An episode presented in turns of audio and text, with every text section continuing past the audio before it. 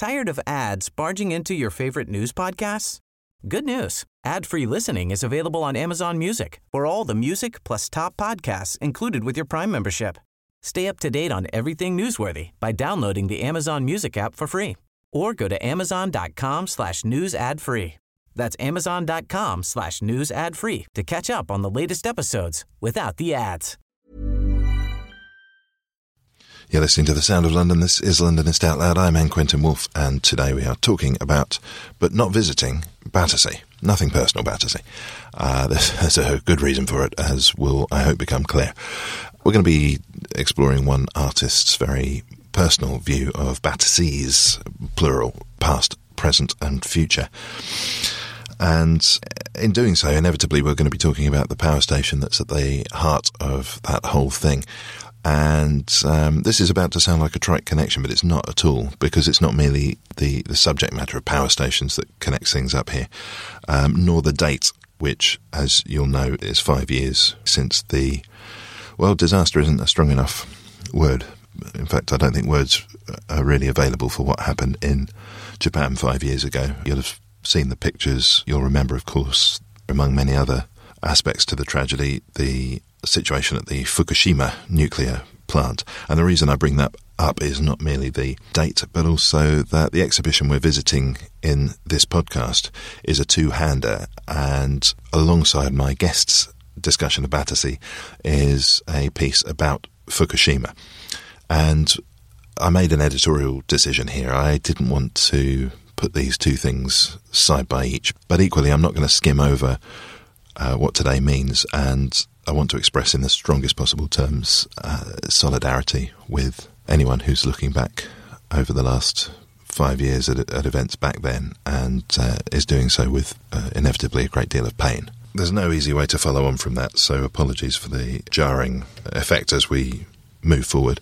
I want to give a nod to uh, those who've been tweeting the show over the last few weeks, especially Jason Hewitt, Michelle Francis, Gareth Morell. Special marks to Konstantin Pineev, as always, uh, Moscow, London.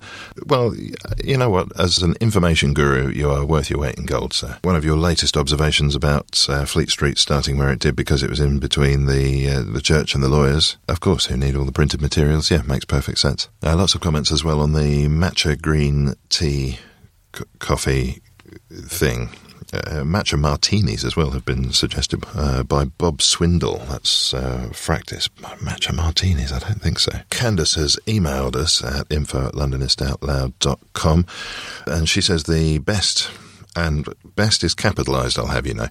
Matcha latte and proper plain matcha on offer in London is at Curator's Coffee. This is because they use Lalani and Co. brand matcha, which is about the best you can get in the British market.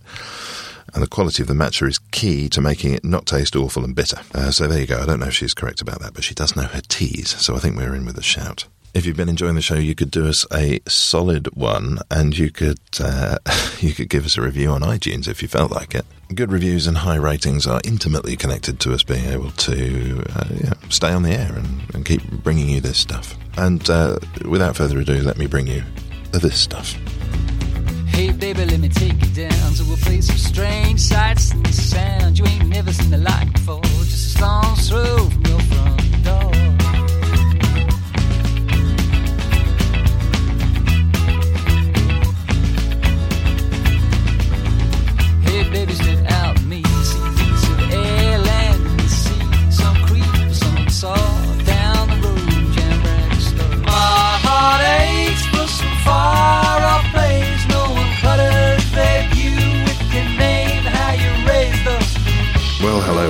I am surrounded by strange noises. I'm just south of the Thames. I'm in the Borough London Bridge area in a darkened room onto a wall behind me is projected a cinematic view of, well, construction, atmospheric stuff going on at another place south of the river.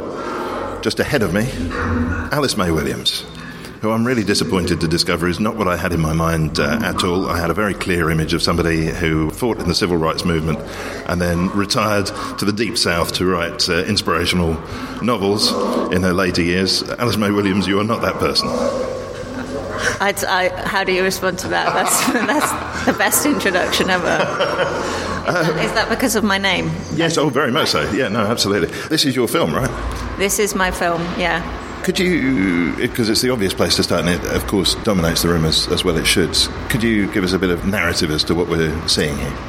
So the film basically charts the course of history on one patch of land, being the site of the Battersea Power Station, going from before it was built back to when Battersea was a marsh and a market garden up until the present and future. It's fast cuts going on here. So, for example, we're spinning around a Chelsea FC football field in what looks like a graphic construction of the building, intercut with scenes from maybe the 20s or 30s of flat capped workers huddled around. It always looks like it was cold in the 20s and 30s, doesn't it? Yeah. And uh, now we see a fire burning in what looks like the 80s from the film quality. So this is a real hash together of all sorts of different things. Is there a narrative through line to this? Uh, yes. Uh, What is the narrative? Note to self: don't ask closed questions. Um, so the kind of structure of the film is uh, based on the practice of mindfulness, of trying to remain in the present moment, being constantly drawn into the past and the future. So the part that you referred to with the anima- uh, the digital animation of Chelsea Football Club represents a kind of lost future, which was one plan for the closed power station was to turn it into Chelsea Football Club at one point, which um, unfortunately never got uh, further than the drawing board stage and it intercut with uh, archive footage of the power station. I think in the 30s that image was from during a strike by the workers at the power station. So, in short answer to your question, is there a narrative? The narrative would be understanding the possible futures that might be, I was going to say possible again, uh, through looking at the past and how things are constantly fluctuating and shifting. So, kind of understanding this moment in time as just being very transitory. and one of a, a range of possible todays, depending on which way things are turned at any given point. Is that where you spend your time imaginatively, and do, do you find yourself inhabiting that space a lot where uh, things could have been this other way? Yeah, I find it really interesting. I also I always find looking at things on a really broad scale to be useful in understanding both the present and the future. So understanding that you know that there's the way that things are in London at the moment. There's, there's a feeling somehow of like inevitability of the way things will go and how we're on this sort of progression towards a uninhabited luxury flat empty city scenario. But you know when you look at the the course of history on that one patch of land and all the different aspirations and plans and movements of people that have happened in one area you kind of understand these these eras as being very temporary really. And we don't really know what will happen in the future but it most certainly probably won't be what we think. I presume you've had to contextualise the archive footage here that you've been uh, weaving together, and I wonder if there have been other times that, that you would identify with the time we, we're in now in terms of that sealed fate of London, and oh yes, it's, it's definitely going to be out of reach of the common person. Oh, that's an interesting question. Uh, one thing that I find interesting about the power station in itself is that the reason that it was built in Battersea in the first place was because the people of Chelsea and Westminster had a high demand for power, but they didn't want a power station on their side of the river because, it, Is that right? yeah, because it would decrease the value of their homes. So they went to the next available place, which was Battersea, and they said, right, well, we'll build the power station here, and that will feed, feed all the power north of the river. And the people of Battersea, who are generally poor, can put up with the dirty air. And so there was a kind of inevitability about that north south divide of the rich in Chelsea looking down their noses at Battersea, and now we're in a situation where you've got Battersea and the power station with the, the kind of penthouse multi million pound flats. You know, it's kind of, it's kind of a, a very strange reversal of fortunes for Battersea. Well, and for Chelsea as well. When, when did the station go up? I think they started work in 28 or 29, and it took about 10 years to build it entirely. So for a while, it was just two chimneys. It was completed by about 1938 or 39. Oh, right, as recently as that. Yeah, yeah. uh, People are always really surprised because it has this sense of like timelessness that it's this thing that's always been there, and it's relatively recent and had quite a short life period as an active power station in a way. I always associate the, the smoking chimneys with Victorian Yeah, industrialism. Industrial revolution, but it, it's it's a very modern building. and of course, 100 years before that, I doubt it would have been too much of a problem to stick a power station in Chelsea because that was a relatively impoverished uh, neighbourhood. Nothing lasts forever. You know, the fact that all these flats within the power station have been sold off plan and, and just accumulating value across the world constantly, like it can't go on indefinitely. So. We've been saying that for a while. Yeah, I know, but I mean, if you look at the course of history, that's what I mean about looking at things on a wider scale of like 500 years rather than five. It's, it's a bit more uh, heartening. All bubbles burst if you give them time. Yeah. So there's a couple of websites that specialise in possible futures of Battersea Power Station, and some of the designs are a bit silly. There's a French Yes. roller coaster around the power station in one. Um, in another one, there's some undulating buildings that look as though they're places for people to live. There's a swimming pool that there is no chance, no, no money in the world could get me to go into the uh, swimming pool suspended 10 stories up Yeah. between two. T- no. What's actually there at the moment? a big building site, really, but you, the rate of construction around it is quite remarkable. So, in between the first set of filming that we did, sort of last August, Oh, so some of this is your your footage. Yeah, yeah, so all, all the present day footage we shot sort of from August to November last year. So all the kind of uh, exterior shots we shot in August, and by November we, when we went to shoot in um, the interiors looking out. This huge building had gone up in between our view and the power station, which was at first a bit disappointing, but then obviously a part of what the film is about. So the construction is happening very rapidly which I find interesting. There's one image I've seen, and I'm not sure if it's the. It, it was it was at the top of the website, and it sort of gave the impression that this has been the, the selected plan. And I was shocked to see how much of the building's exterior is hidden by a defensive wall of Yes. flats. The shots that we took from, oh, you can see them now actually, from the interior room looking out towards the power station. It's this idea that the power station is the most valuable asset of this development, but it's also the thing that's blocking it. So they can't they can't erase it, but it's taking up valuable land. So they've built literally as close as possible around it, this sort of semicircle of flats which rise almost as high as the power station itself. Thus, you can't actually see the thing that is the creator of the value of the flats in the first place. Yeah, right. So the facade of the building is hidden, but also you lose that, uh, you know, that kind of monolithic quality Yeah. that uh, built, a building like that or a cathedral or something has, and that seems a real loss to me. Yeah, and uh, ironically, to go back to our Chelsea neighbours, the only place you can really see the building is from the other side of the river when you look at it face on with its sort of side panels of new developments. Well, I suppose that works in Greenwich, some of those old buildings that were designed to be looked at from the water. Yep, indeed, interesting. Now, apart from who you are in relation to the mental image I had of you, I was aware coming to this interview uh, that this could be a tricky one because I think you have previously put together an art piece which was all about an, an ancestor of yours who didn't like giving interviews. Right, yeah. Um, she, uh, yeah, so the reason I got onto this project was I was doing a project about my great great grandmother who was resident in Battersea from kind of 1865 to 1959, which is quite a long lifespan. Good lord. Yeah, so she, she saw a lot, you know. Yeah.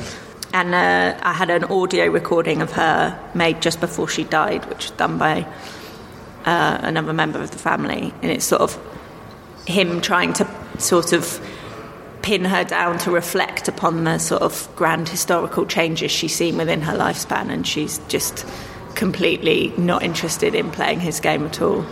And I quite, she's sort of a slippery character who just kind of will not play the part of the, the old Victorian lady. And she sort of has an energy beyond what you'd expect of somebody from that time. Didn't you say that your other granny lived to be 96 or so? Yes. That was your fa- Father's mother. father's mother. That's the time I shall go. And you, you, when do you remember her? You remember her when you were 20? little. When we knew Grandma was coming to see us, She died. She died when you were about twenty. Or she died before then. Hmm. But she knew Dad. Yes. Couldn't see him because she was blind. Yes. Poor old Kelly.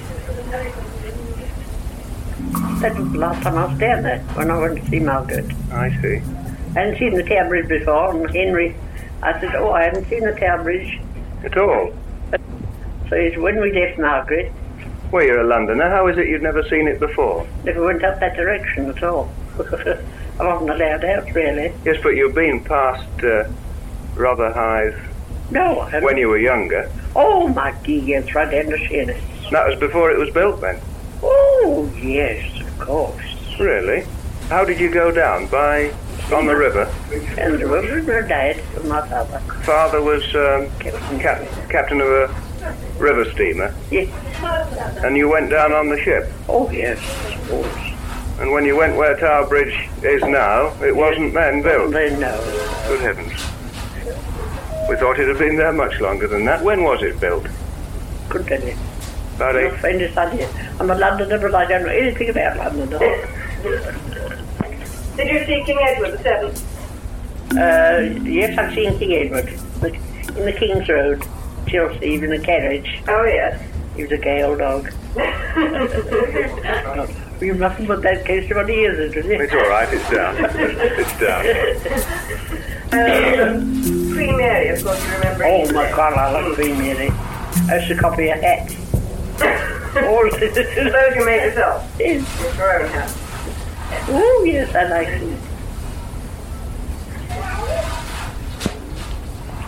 The day I was coming out, I, I was uh, coming along the corridor and I saw one of the nurses, and she got this hat on. She was laughing. So I sort of I said, half a minute, I said, it's my hat she got on. Ellen had left it at the gate, she said. Yes. Oh, says Answer. But I said, you got it the wrong way round. so I put it on, you know, filled it up. Oh, she's Queen Mary. yeah, she was the reason that I started looking into this and then having spent a lot of time in Battersea following her around because she lived she moved like every couple of years as people seem to do back then you know 20 30 addresses in Battersea and nearly all of them been knocked down in the 50s to make way for the new housing estates and now you know this new phase of development which is sort of taking over from that. I just found the area completely yeah absolutely I was fascinated by what's happening there I didn't. I don't think I knew about the 50s developments. It kind of makes sense post-war. Yeah. But, but this is the second phase of major regeneration Yeah, in that well, area. it- Battersea as a place didn't really exist before like the mid 19th century, so it was just kind of um, farmland. It was it is a marsh basically, so um, kind of around the 18. I can't remember the figures exactly, but between 1840 and 1880, the population went from something like 10,000 to 200,000 or something extreme. Don't quote me on that because it was big numbers. Anyway, so you know, obviously in the late 19th century, a huge amount of very low quality workers' housing went up. And a lot of people, like my family, worked on the river, there was a shipyard there. And then, sort of, you know, post war period, Battersea saw a lot of the kind of first, first wave of um, council built housing going up, which erased a lot of this previous uh, Victorian housing that was uh, erased to make way for that. And now, of course, it's a whole different type of building that's happening. So, what's the score as regards that 50s wave? Then we can see what's going on around the power station. But what about more broadly in Battersea? Is that all being squished as well? Not that I'm aware of. I think they're just going to coexist side by side. I mean, there's certain amounts of in, like the area basically where all the building is happening. Nine Elms has always been quite industrial, so you had things like a massive post office depot there. Um, the Covent, new Covent Garden Market, parts of which are being knocked down to make way for some of these blocks. But mostly it was just sort of, um, yeah, railway buildings, glassworks, steel plants, stuff like that, that over the years has been got rid of. And it's always, yeah, a bit of a strange area, but this area is kind of in flux, which is why I find it quite interesting. Hmm. Sort of reflects, always reflects the time in which it's in, you know. When it came to trying to find footage of this stuff, how hard did you have to look? Yeah, it was quite tricky. I mean, the, the Pathé archive was really interesting, and you can always, especially with something like the power station, that of course has always been heavily featured in all, all kinds of films, TV, news items. I found a lot of news items about the power station, uh, including some of the footage you see as a strike at the power station. Uh, there's another item which is Queen Mary visiting the power station with a with a young Princess Elizabeth, who of course is now the Queen, and then some of the later footage that you picked up on the, the kind of 70s, 80s footage is of the last wave of kind of like regeneration of the Nine Elms industrial site when I think they're knocking down a lot of the industrial buildings to make way for the new Covent Garden market. So that's what that uh, sort of archive. Tired of ads barging into your favorite news podcasts? Good news. Ad-free listening is available on Amazon Music for all the music plus top podcasts included with your Prime membership. Stay up to date on everything newsworthy by downloading the Amazon Music app for free or go to amazon.com slash news ad free. That's amazon.com slash news ad free to catch up on the latest episodes without the ads. Colour footages of is of the building of the new new Covent Garden Market and what they erased to make way for them. Going back to your great great grandma and her, her wild innocent interviews, Yeah. it struck me because this isn't your first interview of the day. You've been on Chinese TV this morning. How does that feel, by the way, knowing that you're going out to that many people on the on the Chinese state broadcaster? Very abstract, I have no idea what it means. I can't really. I, I find it. I can't really imagine what people in China will make of my very sort of localized film about Battersea Power Station. It would. I can't imagine how you would make sense of it as somebody on the other side of the world, but Although it, very often when we talk about China, it's in the context of they are building X number of power stations uh, every week. So I Oh, guess maybe that Yeah. there might be something they'd uh, recognise. stations. They- I think so.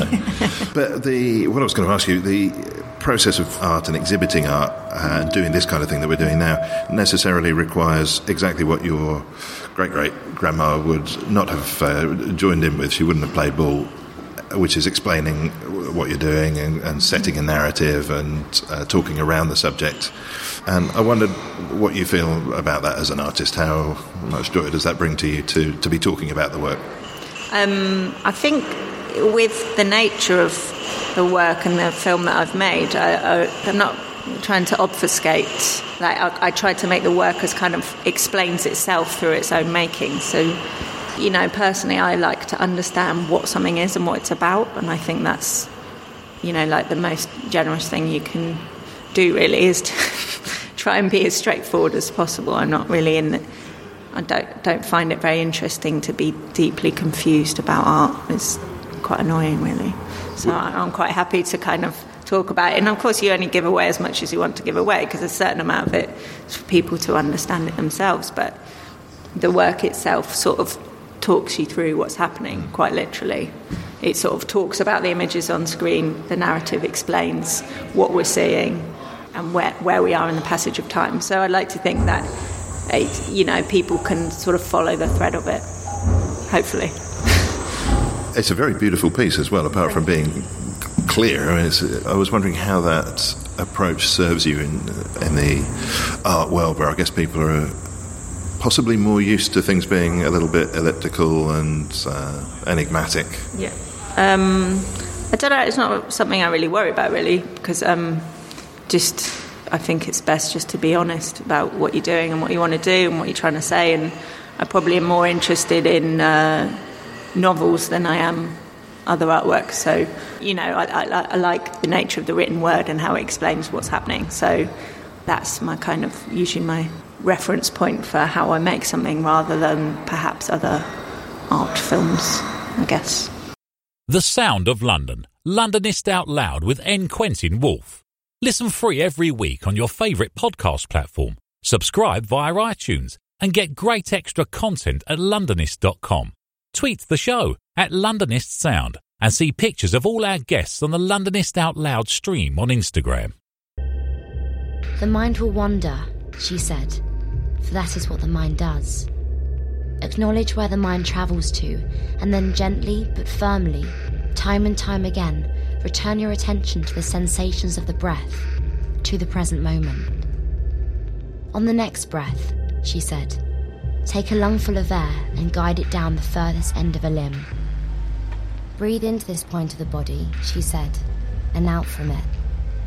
What physical sensations are there in those nerve endings? Perhaps you feel the rush of cool air passing, the touch of a material cloaking your skin, a tingling or persistent itch. Perhaps you feel nothing at all, and that is absolutely fine. A man from the council came and stood in the library foyer. He asked people how they would like the funding cuts to be delivered. She said that's like being asked which limbs you want to cut off first. If you feel a difficulty in any part of the body, she said, breathe into it. Accept its presence, but do not be drawn into your feelings about it. We must accept that everything is temporary. Feelings, thoughts, and emotions are just fleeting moments, coming and going, flooding past like cars on the road. A steamboat chugs past, backwards towards things remembered or read, felt, smelt, sensed or heard of. Here comes all of our present moments past, extending backward or forward, embedded in this plot of land, coming and going, coming and. Here is Badrick's Island, the marshland and all its inhabitants. Here comes Mr. and Mrs. Bundle, the sparrowgrass farmers, and Tom Tug, the waterman. Here comes the night soil boat from the city, filled with rich urban manure. Here comes the common land, the collective workers, the sick, coming to Battersea to be cut for the simples. Here comes Sir Thomas More, who owns the land here now. Here comes More's tenant farmers calling out to him, More! More? That More can't hear. He's on another island, writing about another island where inhabitants behave as he writes, and the chamber pots are made of gold. Here comes. There goes the boat back to the city, loaded with Battersea artichokes. Nine elms, melons, and bundles of sparrowgrass grown huge in the night soil. Here comes the Industrial Revolution. Morgan Crucible, the glassworks, the steel plants. Here comes 160,000 new neighbours. Workers work. Here comes the house. Bricks, mortar, the house, a home. Here comes Jessie More. shouting to her father, the captain up on the bridgeboard. Here comes the railway, Nine Elm Station. There goes Jessie's boat, all the boats, the boatyard, the waterman. Here comes the Albert Palace, a steel skeleton on a carpet of broken glass. Here comes the city's rubbish, the first electric street lighting, the junction of things yet to come. Here comes the Battersea Tangle, the waterworks, sending potable messages to our neighbours down Elephant and Castle. There goes the waterworks. Here comes Dream City, an illuminated tower of electric light. There goes Dream City, left on a page, in a box, in a dream. Here come our Chelsea neighbours from over the river, hungry for power. Here comes the power station, right here. Jobs for life. Our Chelsea neighbours have their power. A war. Have their clean air. More. Have the valuable houses. The women. We hold the source of their power. The thick air. The hastily built homes. Here comes Jessie, looking on as Queen Mary visits, admiring her hat. Here come the world famous artichokes of Battersea, something like a Jerusalem, but. There goes the railway station. Here comes the Festival of Britain Pleasure Gardens, leisure, the weekend, more. Here comes the first council estate, a higher life, better, more sanitary. There goes the house, bricks, mortar, Here comes the more. riverside waste plant, shipping the waste from uptown, down the river, out the city, buried. There goes the farmland, the pigs, the cows, the sheep, the nine elms melons, the sparrowgrass, the Battersea artichoke. There goes jobs for life.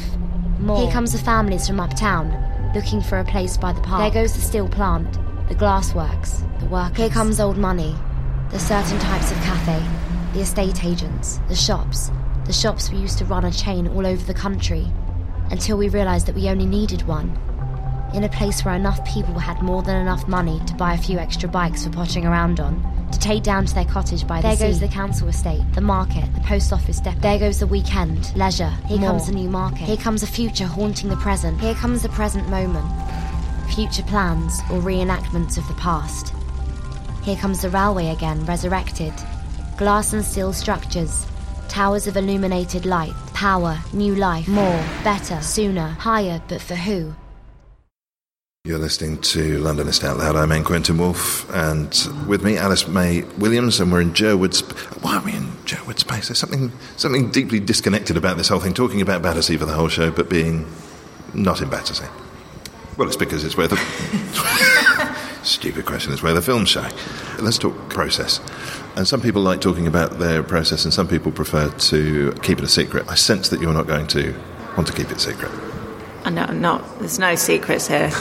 Now, some people, when you ask them to pathologise their process, that kind of blindsides them because it's just inbuilt and they don't. They're not conscious of having a process. Is that where you find yourself, or do you have a procedure? I don't know about procedure, but uh, you know, I think, um, especially with this one, which started from quite a specific point of uh, being in sort of historical archives and looking at the history of Battersea. I read this very, very thick, big, heavy book called uh, Survey of London, Volume One, Battersea. that sounds very exciting. It actually was uh, fascinating. I haven't read the whole thing, but I got, you know, f- first two chapters were very rich. And um, I found out about this plan called Dream City, which was an amusement park that was going to be built on the site of the power station before the power station was built. Was that the one we were, we saw images there that looked like a pleasure garden? Yeah. Right. So um, uh, that kind of sparked the whole interest in the site and the the, the period of research for the film. So um, yeah, kind of working through understanding it, the history of one particular location, and um, gathering images, listening to conversations of other people on the on the train or. Um, and kind of weaving them together into a unified narrative. Also, it comes quite draws quite heavily on the on the process of, of um, yeah of mindfulness, as I said, and about uses the language of that this kind of practice of trying to ground yourself in the present moment, but being constantly drawn into the past or the future. Yeah, I'm, I'm not sure that I've been conscious of the mindfulness element as I've been certainly as, as I've been watching the images on the screen. Well, if- to come back to your point you made earlier about why their feet. Um, it was Yes, there's a, I, I should say they've just appeared on the screen They're uh, back again. They're back. Yeah. with, with perfect timing. They fill up half the cinema size screen, and they- the toes are wiggling. Huge feet. Absolutely huge. Your feet. Yeah. So it's kind of about uh, grounding yourself in your own body and thinking about each section of your body in order to understand sort of your own present condition and kind of using that as a reflection on the figure in relation to the power station, also the power station itself as a body, and and the sensations which are passing through that body as it as it progresses through time from sort of a functional power station to a mega building site. So kind of using this process of grounding yourself in the body and the and and reflecting on the ground on which you are situated as both a person and a power station. Um, it sounds like you are the perfect artist f- for this show, then, in the sense that as you consider a space, you're thinking about the, all the, the facets of its past, all the different chapters in its past, all the possible futures. Very, very much what I think brings London to life. Yeah, I mean, I think that's why I was interested in this idea of borrowed time, I guess, is the sense that we are, you know, nobody really owns that patch of land. Like, it's been so many different um, things over the course of history, and uh, yeah, this sense that we are living on borrowed time. Also, with the, you know, the relation to the water and the idea of living on a marsh, I find really uh, funny in a way, like a high value property being on a marshland. The sense that you know, how long is this going to last? Like how how solid is the ground on which we stand? Building on inappropriate bits of land really hasn't worked elsewhere in the country.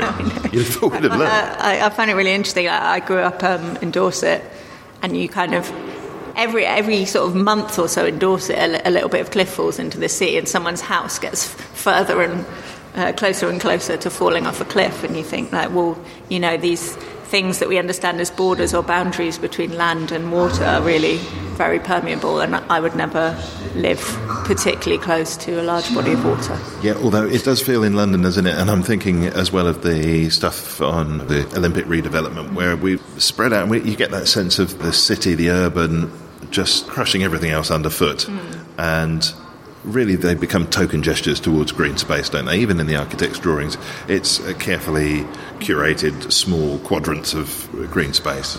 Yeah, m- maybe. I mean, it's interesting you mentioned the Olympic Park because that was another reference point for this, and there are certain points when there's images of the Olympic Park because I find it a, quite um, an interesting parallel as a as a huge development on a kind of not neglected part of London, but perhaps like a formerly industrial area. But I think the Olympic Park's actually like an example of a really successful building of a new green public space. And the way that it's utilised, I think, is actually really positive. How mm. Battersea pans out, I don't know. Like, we'd have to wait and see, wouldn't we? But it doesn't look, at the, you know, the, the amazing thing about the Olympic Park is that it is so, currently, so empty. It's just, it's vast. And I think that's quite remarkable in London. And quite a Swiss Army knife of a development as well. They've got a, a multi purpose, multi use site on their hands. Well, okay, we've been watching this film going through a number of cycles as we've been here, so we've glimpsed all the different variations on its, its history and its future.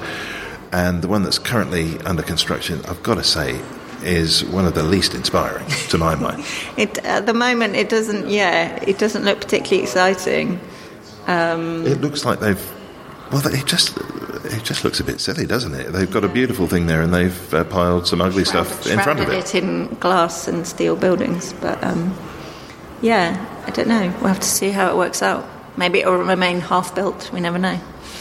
The thing that I find interesting about sort of architects' visualizations of things is that I find them like both alarming and incredibly seductive. So there's this sense of like looking at those sort of flying videos where you're sort of flying through these new new spaces, and um, in equal parts, I don't want it to come to life, and I also really want to go there. So I kind I'm very interested to see what happens and how it pans out and how accessible it will be for people like us to uh, go there and walk around and what access we'll have to that building and how we will get to negotiate the spaces around it. Currently, yeah, the, the buildings that have gone up alongside it, I'm not a, not a huge fan of, but I am very careful with my words as well. You, sound like a reader as well, because it can be a great diversion to spend time in a dystopia, but actually to have to use that dystopia on a day to day level is another question entirely. And it brings me around to asking, of course, when there's somebody interested in novels, how have novels fed your art? Um, I think both in terms of this project and the last one, which we mentioned briefly before, like I was uh, reading a, a lot of Virginia Woolf.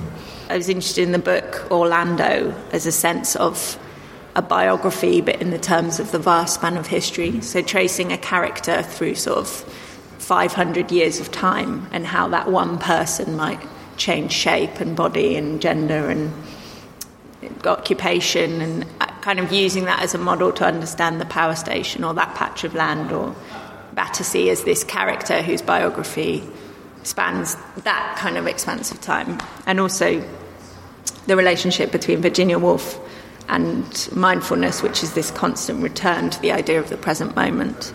So in Orlando, there's this constant like narrative refrain where Orlando will get hit on the head, and it um, it says something like Orlando was hit on the head 10 times. It was 10 o'clock. It was the present moment. It was 1928, for example.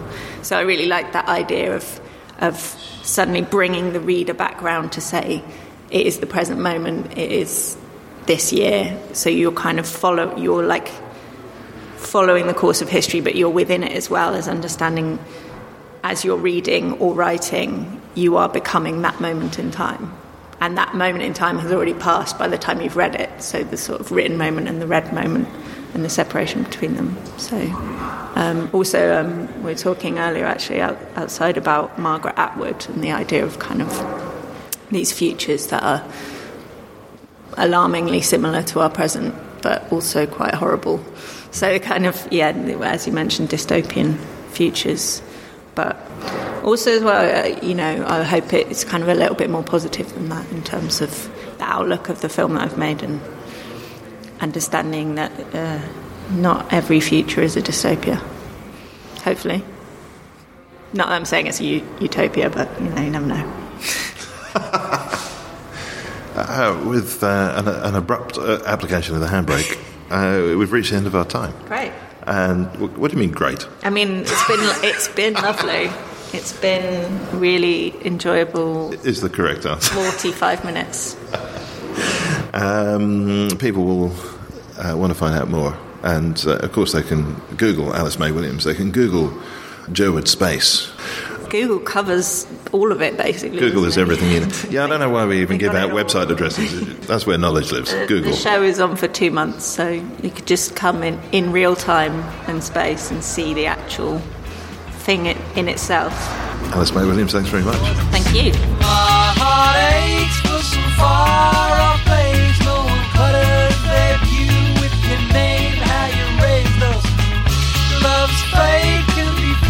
That's all for this week. My thanks for this week to Alice May Williams. Thanks too to James Douglas, Sarah Keitzman, and Bernie Barclay. Theme and incidental music was by Songs from the Howling Sea. I'm. Quentin Woolf.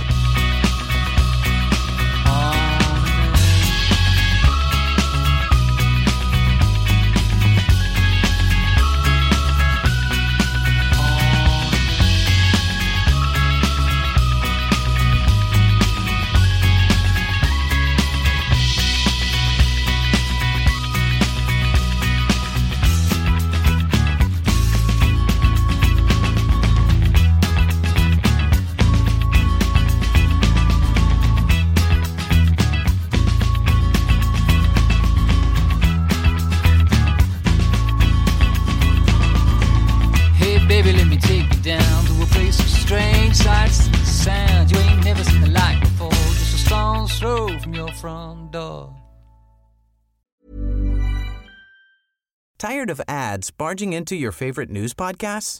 Good news. Ad-free listening is available on Amazon Music for all the music plus top podcasts included with your Prime membership.